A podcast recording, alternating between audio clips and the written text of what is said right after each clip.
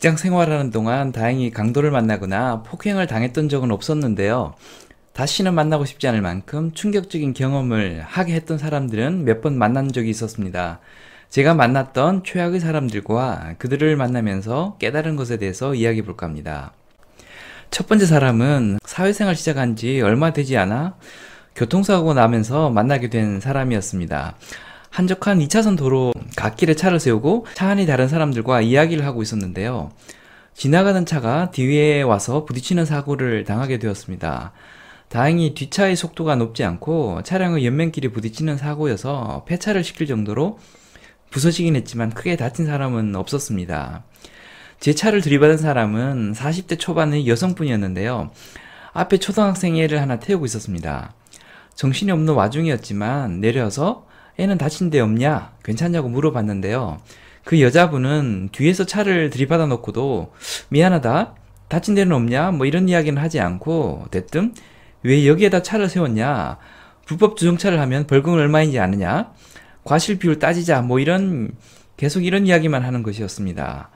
잘잘못은 나중에 따지고 일단 보험사에 연락부터 하자고 했더니 그런 거는 필요 없고 다짜고짜 경찰서에 가자는 것이었습니다. 제가 화도 안 내고 차분하게 이야기하니까 만만하게 보였나 봅니다. 목소리 크게 해서 경찰서 가자고 우기면 자기한테 유리하게 상황이 전개될 거라고 생각했던 모양입니다. 그런데 저는 그 전에 경찰서 비스무리한 데서 일한 적이 있어서 교통사고 처리 경험이 많았습니다. 그래서 결과가 어떻게 나올지 뻔히 알고 있었는데요. 저렇게 우기는 사람한테는 대화가 통하지 않을 것 같았습니다. 그래서 흔쾌히 그냥 경찰서로 가시죠 하고는 밤 12시가 넘은 시간에 파출소도 아니고 경찰서에 가게 되었습니다. 그 이후 처리 결과는 제 예상대로였습니다. 제가 술을 먹은 것도 아니고 차가 움직이던 것도 아니고 뒤에서 오던 차가 세워진 차를 들이받았던 거라 잘잘못을 따질 건덕지가 없었던 것이죠. 당직을 써던 경찰이 어이없다는 듯이 아줌마가 들이받아서 잘못한 건데 저 총각은 왜 여기까지 데려왔냐고 했습니다. 그 이후에도 사고 처리 때문에 그 여자분과 몇 번 더 전화를 했는데요. 저는 그래도 예의를 갖춘다고 다친 데는 없냐? 애가 많이 놀랐을 텐데 괜찮냐? 등등 안부를 물었습니다. 역시나 그 아줌마는 끝까지 미안하다는 말 한마디 없이 자기 할 말만 하고 전화를 끊곤 했습니다. 그러다 그 여자분이 결국 저희 성질을 건드리고 말았는데요. 전화를 해서는 제 차를 폐차시키기로 했고 차에 있던 짐들을 택배로 보내겠다면서 주소를 알려달라고 했습니다. 차량 파손 상황도 확인하고 차 안에 있던 짐도 챙길 겸 차 수리를 맡긴 곳에 가서 만나자고 했는데요. 난데없이 거기에 왜 오냐는 것이었습니다. 차 안에 있던 짐은 붙여주면 되는데 왜 기어코 차를 보겠다, 보겠다고 하는 거냐? 차를 보러 오려는 저희가 뭐냐는 것이었습니다. 그때 그 단어가 지금도 생생히 기억나는데요. 저의라는 표현을 썼습니다. 드러나지 않은 숨은 의도가 뭐냐는 것이었죠. 그 순간 제 뚜껑이 완전히 열려버렸습니다. 이 사람은 끝까지 이러겠구나. 상대방이 호의를 베풀면 그걸 어떻게든 이용해 먹으려 하겠구나 하는 생각이 들었습니다. 그러자 제 입에서도 쌍욕이 튀어나왔습니다. 어, 그때는 출근해서 사무실에서 전화를 받던 상황이었는데요. 사무실에서 큰 소리로 야이 18X야. 내가 예를 갖추면 너도 최소한 예를 지켜야 될 거 아니냐. 너 한번 뒤져봐라. 차에 타고 있던 사람 전부 진단서 끊어서 보낼 거니까 너 이걸로 시급 한번 해봐라. 이 18X야. 하고 전화를 끊어버렸습니다. 제가 그때 완전 신참이던 시절이었는데요. 착해 보이던 신입이 큰 소리로 쌍욕을 해대니까 사무실 사람들이 다들 벌떡 일어나서 저를 쳐다봤던 기억이 납니다. 자기 힘으로 해결할 수 없다고 생각이 들었던지 그 여자는 사고 처리를 남편한테 넘겼는데요. 며칠 후 사고 운전자의 남편이라는 사람한테서 전화가 왔고 그 사람의 근무지 근처에서 만나게 되었습니다. 남편이라는 사람은 방송사 보도국 고위직에 있었는데요. 제가 화내지 않았으면 받고 말았을 돈의 두 배를 제시하면서 이후 일체의 책임을 묻지 않겠다는 각서를 써달라고 했습니다. 그 사람은 자기 신분이 높고 파워가 세다는 것을 보여주고 싶었던 건지 협상이 결렬될 때를 대비해 협박을 하고 싶었던 건지 비겁하게도 제 뒷조사를 하고 자리에 나왔습니다. 제가 지금 어느 회사에 다니고 이전에 어느 학교를 나왔고 학교 다닐 때 뭘 했었는지를 안다고 했습니다.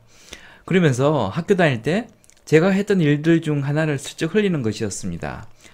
그러면 제가 겁을 먹을 줄 알았나 본데요.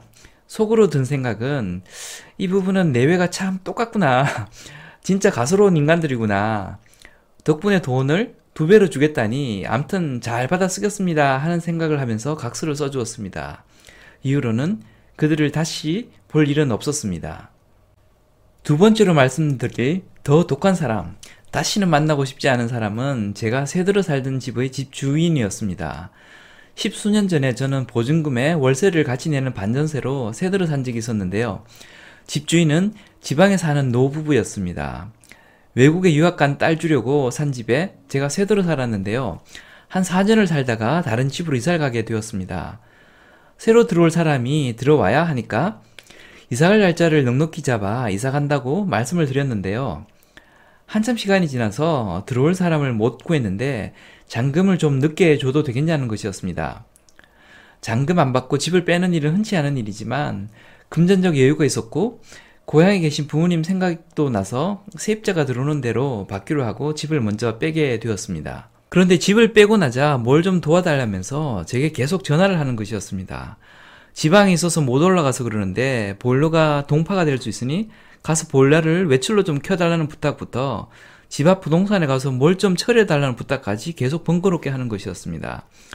새로 옮긴 집은 그 전 집에서 꽤 멀리 떨어져 있었는데요. 나이 드신 분들이 불편하니 착한 일 좀 해보자 싶어서 도와드리게 되었습니다. 그런데 시간이 지나니 점점 도가 지나친 부탁을 하는 것이었습니다.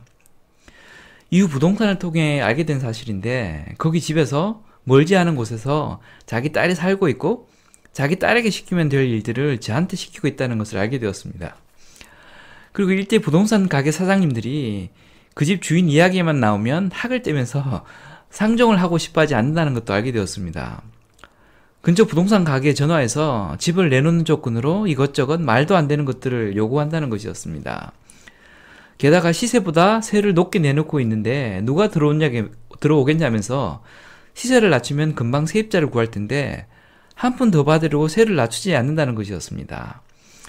뭔가 느낌은 쎄한데 이미 일은 엎질러졌고 최대한 빨리 잔금을 받고 관계를 끝내야겠다고 생각을 하고 있었는데요. 막판에 결국 일이 터졌습니다. 돈이 없다고 해서 잔금을 천천히 받기로 한 것이었는데 집주인이 난데없이 전화를 해서는 잔금을 줄 테니 잔금 날까지 아파트 관리비를 저대로 내라는 것이었습니다. 그러면서 생색을 내듯이 대신 그 기간 중에 월세는 따로 안 받겠다는 것이었습니다. 정말 어이가 없는 상황이었는데요.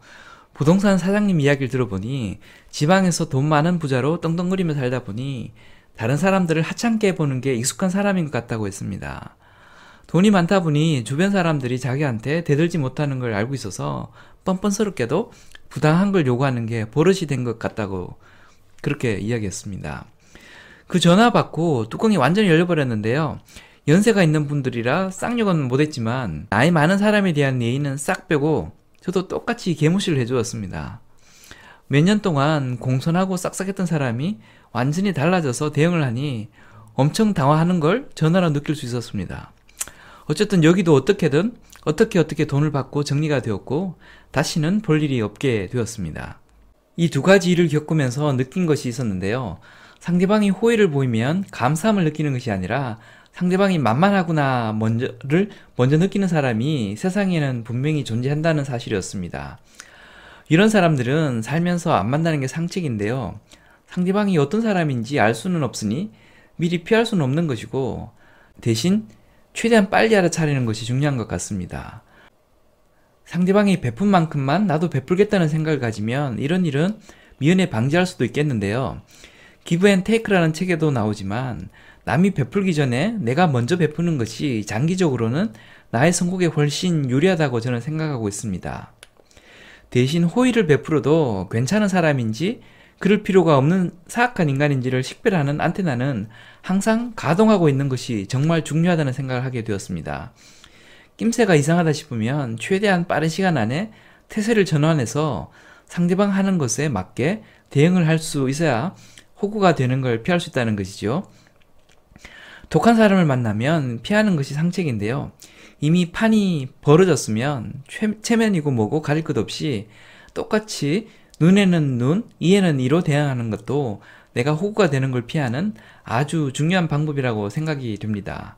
괜히 착한 사람 신드롬에 빠져 그래도 차마 그럴 수 있겠나 하다가는 그냥 바보가 되는 겁니다. 독한 놈한테는 똑같이 독해야 합니다. 지금까지 장프로였습니다. 감사합니다.